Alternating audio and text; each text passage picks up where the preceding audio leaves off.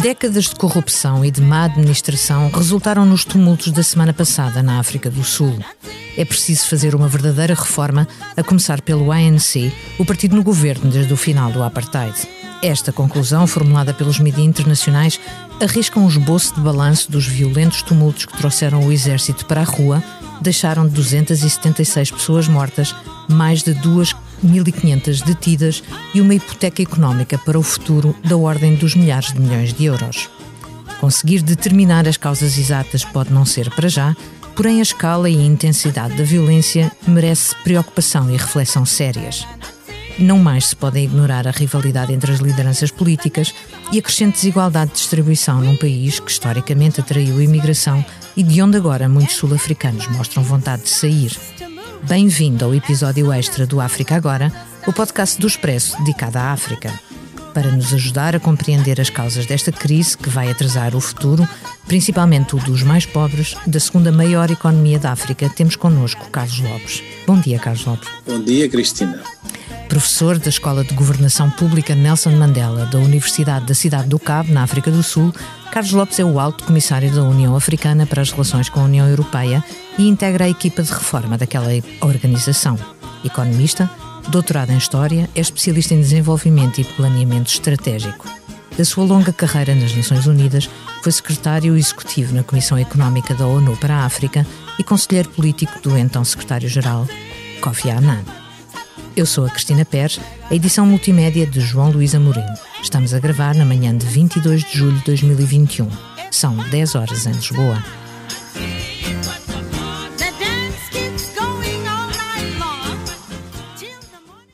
Obrigada por ter aceito falar ao África agora. Estes protestos no país onde vive, concentrados nas províncias de KwaZulu-Natal e Gauteng, foram os mais violentos desde 94 e, num primeiro momento, desencadeados pela prisão do ex-presidente uh, Jacob Zuma. A detenção foi uma vitória para o incumbente Cyril Ramaphosa. Fazer cumprir a Constituição é um desafio ou as rivalidades no seio do ANC têm este poder, Carlos Lopes? Nós podemos ver este uh, episódio como, digamos, o corolário de um conjunto de desenvolvimentos que têm estado a afetar a África do Sul, tanto a nível político como a nível económico e social, de, de algum tempo para cá. Uh, na realidade, o período em que o presidente Jacob Zuma esteve no poder foi eh, designado eh, oficialmente como o período do state capture, ou da captura do Estado. Eh, na realidade, um comportamento que tem a ver com a, a procura de facilidades eh, através de o assalto às instituições do Estado para fins e lucros pessoais. Aquilo que normalmente nós chamamos de corrupção, mas aqui uma corrupção sofisticada porque ela, ela estava a tentar desmantelar o aparelho institucional que normalmente na África do Sul seria responsável pelas áreas de controle da economia, como por exemplo o sistema fiscal, depende de uma autoridade independente. Essa autoridade independente foi eh, uma das vítimas desta captura do Estado. As grandes empresas estratégicas, como por exemplo a companhia que fornece eletricidade, que tem o monopólio, a Companhia Aérea Nacional, Uh, os portos, uh, a companhia que é responsável da infraestrutura rodoviária e ferroviária, etc. Portanto, todas estas grandes empresas que de facto gerem indiretamente uh, a base, o ecossistema da economia, foram afetadas por gestões corruptas que tentavam, digamos, tirar tudo o que pudessem e levaram-nas todas ao descalabro. Não só em termos de dívidas enormes que o Estado teve que acumular, mas até destruição das empresas, pura e simplesmente. A South African Airways hoje não voa, uh, o, o aparelho ferroviário do país, o mais desenvolvido de África, está a operar a menos de 50%. Uh, a, companhia de eletricidade não consegue fornecer eletricidade para o conjunto do país, etc. E, portanto, o que nós estamos a, a ver é, digamos, o fim de um ciclo. Esse fim eh, anunciado desde a chegada de Cyril Ramaphosa ao poder, porque ele representava um pouco a outra ala dentro do partido, o ANC, E, e portanto, instalou-se uma luta sem quartel entre essas duas alas do, do partido, que agora, digamos, atingem o seu clímax com a prisão do presidente Jacob Zuma, é uma prisão que é o início de um processo muito complexo também a nível jurídico, porque o presidente Zuma tem 867 processos hum. e foi preso por eh, desafio aos tribunais e, portanto, ainda nem sequer foi julgado em qualquer um dos 867 processos. E nós temos, de facto, eh, uma manifestação eh, nas ruas que parece estar ligada à prisão do presidente Jacob Zuma, mas que na realidade é um pouco mais, digamos, camuflada. Porque o que acontece é que os partizões principais do presidente se organizaram com algum tempo de antecedência, com o conhecimento que tinham do aparelho securitário do país, para poder eventualmente pôr em causa a ordem democrática. E foi isso que tentaram fazer eh, conseguiram até certo ponto, mas não houve adesão da maioria dos sul-africanos e das províncias, e portanto aquilo acabou por se concentrar no, na província principal de, dos Zulus, que é a origem étnica do presidente Jacob Zuma, e, e, portanto, partes de Gauteng, que é a província mais rica da África do Sul, que estão habitadas por Zulus. Os Zulus também são quase maioria no Gauteng. E, portanto, o resto do país não aderiu e acabou por fracassar, digamos, esta tentativa que era um pouco mais política. E, claro, eh, destampou também o, o, a enorme frustração social eh, que tem a ver com a pobreza, que tem a ver com a desigualdade, que tem a ver com vários fenómenos que são conhecidos uh, da herança do apartheid e que não foram resolvidos nestes 40 anos de independência do apartheid. Abrir hoje a News 24 esta manhã havia uma notícia segundo a qual o ANC de KwaZulu-Natal se distanciava das marchas sob o lema Libertem uh, Jacob Zuma, que estão a decorrer na província. Um, Ajude-nos a perceber a, a complexidade uh, étnica também desta, deste, deste, do xadrez do país. Uh, o ANC sabe que tem que recuar em termos políticos. Uh, estamos a falar mais de política ou de, de, de, lutas étnicas ou, ou, ou, nada disto? Não, nós, eh, eu acho que aqui a confrontação é fundamentalmente entre aqueles que acreditam na Constituição e, digamos, da ordem democrática, se quisermos, digamos, o Estado de Direito, e aqueles que eh, pensam que essa, essa Constituição, essa ordem estabelecida depois do apartheid é uma ordem que não favorece os interesses de uma elite uh, africana que acha que tem direito a assaltar, digamos, os recursos do Estado para proveito próprio. Portanto, acho que é aqui esta grande diferença. Uh, normalmente, nas minhas análises, a Cristina sabe, não é? Eu falo sempre da tipologia africana dividida em dois hum. grandes blocos, que é o bloco dos reformistas e o bloco dos rentistas. E, e, é exatamente isso que se passa na África do Sul. Temos aqui um, um conjunto de pessoas que querem reformas e que querem efetivamente que a economia avance numa uh, direção de ajustamento de, das deficiências, mas através de reformas uh, profundas que tem a ver com mudanças estruturais, e temos um grupo de rentistas que pensa que é para assaltar o, o, o poder. Não é? Hum. Ideologicamente, a, a, forma como se expressam é o, o grupo de reformistas falarem da necessidade, digamos, de ser eh, respeitada o direito de propriedade, enfim, todos os grandes preceitos liberais, mas também uh, avançarem de que, digamos, a desigualdade tem que ser resolvida através de medidas, eh, eh, digamos, bastante tímidas, eu diria. E temos o outro grupo que se aproveita dessas fraquezas do discurso dos reformistas e que fala que, digamos, num tom mais populista de que isto é tudo um problema do domínio do capital pelos brancos e, portanto, vai-se resolver tudo e pode-se assaltar o poder porque esse poder está dominado pelos brancos. Bom, isto de facto é apenas ideológico. Agora, qual é o xadrez étnico por detrás? A composição demográfica da África do Sul é, é muito mais diversa do que muita gente assume. Hum. Por exemplo, na província do Cabo, onde eu vivo, digamos, a maioria da população é mestiça. e, e, portanto, o ANC sempre teve mais dificuldades em penetrar com a sua influência nesta província. Foi sempre dominada, digamos, por correntes que são anti-ANC até hoje. Uh, e no Zulu, no, na, na, zona dos Zulus, que é o KwaZulu-Natal, um pouco a mesma coisa aconteceu depois do fim do apartheid.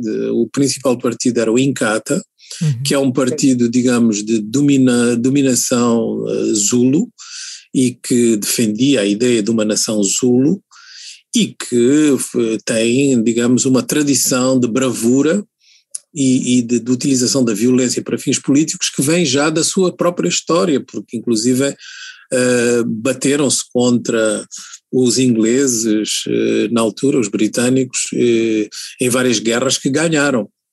E, portanto, tem uma tradição, muita gente se lembrará de Chaka, uhum. que dá agora o nome ao aeroporto de Durban, tem uma tradição guerreira. E é essa tradição guerreira que, neste momento, o presidente Zuma está a tentar, e os seus acólitos estão a tentar, eh, digamos, chamar uh, para poder, digamos, defender determinado tipo de interesses. Mas é preciso ver que o ANC, durante bastante tempo, foi liderado principalmente por uma outra elite, que é a elite, a elite que é sobretudo do Cabo Oriental, da província do Cabo Oriental, e tem, digamos, desde a chegada do presidente Zuma ao, ao poder, uma, um aumento exponencial da militância Zulu, que era para apoiar o presidente e para ele poder, digamos, chamar essa grande força demográfica, porque é o principal, é a uhum. principal etnia do país, a seu, a seu proveito. E não há dúvidas de que o presidente Cyril Ramaphosa, que vem de uma pequena etnia do norte e, portanto, não, não representa nenhuma das grandes correntes do país em termos demográficos, uh, vai ter dificuldades depois do que se passou nestas, uh, nestas últimas semanas uh, a mobilizar os Zulus da mesma forma que o presidente Zuma. Mas dito isto, nós temos dois desenvolvimentos extraordinários. O primeiro é de que o rei Zulu, porque existe ainda, digamos, um poder tradicional com bastante influência eh, política e simbólica, Uh, declarou-se completamente a favor, digamos, do estabelecimento da, da lei e da ordem uhum. e contra uh, as manifestações dos apoiantes do, do presidente Zuma. Isso é muito importante. E a segunda manifestação foi aquela que acabou de dizer, não é? de que o próprio ANC do KwaZulu-Natal também, um pouco mais timidamente, denuncia essas manifestações. Ou seja, o presidente Zuma consegue mobilizar uma parte do eleitorado Zulu, mas não consegue mobilizar todo o eleitorado Zulu. Uh, as próximas eleições, que serão eleições locais, vão certamente ver uma erosão do ANC, hum. mas não será uma erosão assim tão forte como se imaginava. Muito bem. Uh, portanto, uh, esteve a falar o tempo todo de grandes contrastes. Uh, são gritantes contrastes neste país. Ainda ontem fez uma publicação na sua conta do Twitter sobre a pequena revelação que anuncia o futuro, que é a Universidade de, de Cape Town. anunciou o lançamento de um curso de liceu online, tornando-se a primeira universidade africana a estender ao mercado deste ciclo de ensino um sistema inovador online. Há aqui uma contradição com a crise que acabamos de viver ou é precisamente esta disparidade que incomoda?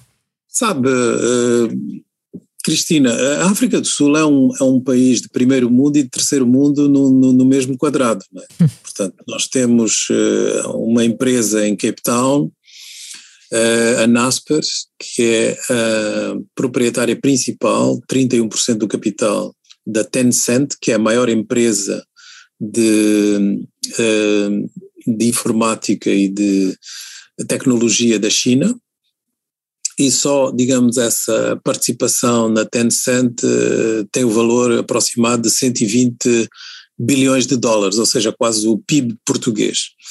E, e temos, eh, portanto, essa empresa com um braço na Bolsa de Amsterdão, que se chama Prosus, e esse braço na Bolsa de Amsterdão eh, representa tão somente a quarta maior empresa da Europa. Eh, é uma empresa que, por exemplo, tem eh, o controle da editora Abril no Brasil e que tem investimentos um pouco por todo, por todo lado. Portanto, é uma empresa de Cape Town. Na mesma cidade temos 5 mil pessoas que trabalham para a Amazon nenhuma distribuição da Amazon na África do Sul. Eles trabalham apenas como back-office e ocupam-se da nuvem, e, e, nesse trabalho de se ocuparem da nuvem foram os inventores, digamos, do negócio da nuvem da Amazon, a tal ponto que o homem que esteve por detrás, digamos, do experimento de Cape Town é hoje o sucessor de Jeff Bezos na, na Amazon. E agora acaba de ser anunciado pela Amazon que vão aumentar de mais 3 mil o número de funcionários uh, na África do Sul. E, temos também esta universidade, uh, onde eu trabalho, que é a número uh, 37 uh, em certas áreas de medicina no mundo e tem, digamos, participação nesta empresa de Biovac que vai fabricar as vacinas Pfizer para a África e que tem, digamos, experimentos na área biomédica que são de reconhecimento mundial. A área onde eu trabalho, que é de estudos ao desenvolvimento, nós somos o número 7 mundial nos rankings, é, portanto, ficando só a, atrás de grandes universidades como MIT, Oxford, etc. E, portanto, não é surpresa que a Universidade de Cape Town seja tão avançada em cursos online, já foi uh, classificada como uma das dez universidades mais inovadoras nesta área e agora introduz este curso de, digamos, no, na nossa linguagem lusófona seria de liceu, não é? Hum. De estudos secundários, para, para os alunos que querem entrar na sua própria universidade e que normalmente tinham dificuldades porque a qualidade do ensino é muito má em várias partes da África do Sul e seguramente no resto da África e portanto assim a universidade resolve o problema porque substitui, digamos, essa falta de qualidade com o seu próprio liceu, mas online. E isto é muito inovador e é de facto uma tecnologia de ponta que não é surpreendente porque uh, Cape Town é uma cidade que está completamente uh, invadida por, uh, digamos, talentos informáticos, tem muita produção nessa área e é considerada uma das cidades da inovação. Uhum. Uh, disse há pouco que o presidente Ramaphosa vai ter dificuldade em apelar ao eleitorado uh, Zulu para resolver esta, para ultrapassar esta crise. Que tipo de saída é que vê? Eh, como é que se sai de uma, de uma coisa, de uma, de uma sequência tão violenta como esta que aconteceu em cerca de 8, 10 dias? Uh, as pessoas vão ser eh, punidas? Vão ser. Como é que sai disto? Uh, na realidade, eu penso que o presidente Ramaphosa uh, tem um estilo que é um bocado irritante, mas extremamente eficaz. Ele foi o negociador da Constituição pós-apartheid e já nessa altura, digamos, os seus créditos ficaram reconhecidos como um indivíduo extremamente paciente, cauteloso, uh, grande manobrista, mas que tem, digamos, uma, uma, uma noção do tempo completamente diferente dos outros políticos. Ele, ele espera pelo momento do assalto. Eu associo um bocado à chita, que é, digamos, o meu animal fetiche, porque a chita tem uma eficácia incrível, portanto não faz ataque sem saber que tem quase a certeza de conseguir o resultado e portanto tem uma taxa de eficácia, se quisermos assim chamar, de 80%. É um pouco a chita, que espera pelo momento. Hum. E ele, eh, o que ele eh, acabou por fazer foi, digamos, eh, dar força aos instrumentos jurídicos que estavam pauperizados pelo presidente Zuma, e, através dessa força, conseguir com que o presidente Zuma sucumbisse, e a sua facção em particular, dentro do ANC, sucumbisse, digamos, às várias uh, uh, uh, manobras que ele foi fazendo. E eu acho que ele agora tem o campo livre para fazer as reformas que queria fazer há muito tempo. Ele pode fazer uma remodelação do governo, que não podia fazer porque a maneira como funciona a Constituição sul-africana, o presidente não é eleito diretamente, é eleito através do Parlamento. O Parlamento tinha, digamos, uma, um, um reflexo do ANC tal como ele saiu do último congresso, que era metade a favor de Cyril Ramaphosa, metade contra. Agora a coisa inverteu-se, portanto ele tem cerca de 70% do apoio dentro do ANC e portanto a sua presidência está menos ameaçada e isso permite-lhe fazer finalmente a remodelação que ele não podia fazer antes. E permite-lhe, sobretudo, limpar o aparelho da polícia, o aparelho do, de segurança, de, eh, de, de, inteligência do Estado, eh, permite-lhe também limpar as próprias Forças Armadas, que foram extremamente infiltradas pelos apoiantes de Zuma e que, digamos, não demonstraram durante esta crise que não estavam interessados em intervir, não é? Uhum. Uh, muito rapidamente, estamos a chegar ao final do nosso tempo. Eu gostaria de lhe perguntar: esta crise é parecida com as anteriores? Ela é muito diferente, porque é a primeira vez que na África do Sul temos uma crise que é, uh, digamos, acentuada em defesa ou não da Constituição. A Constituição foi uma negociação muito complexa e seguramente o presidente Ramaphosa tem muito a ver com isso.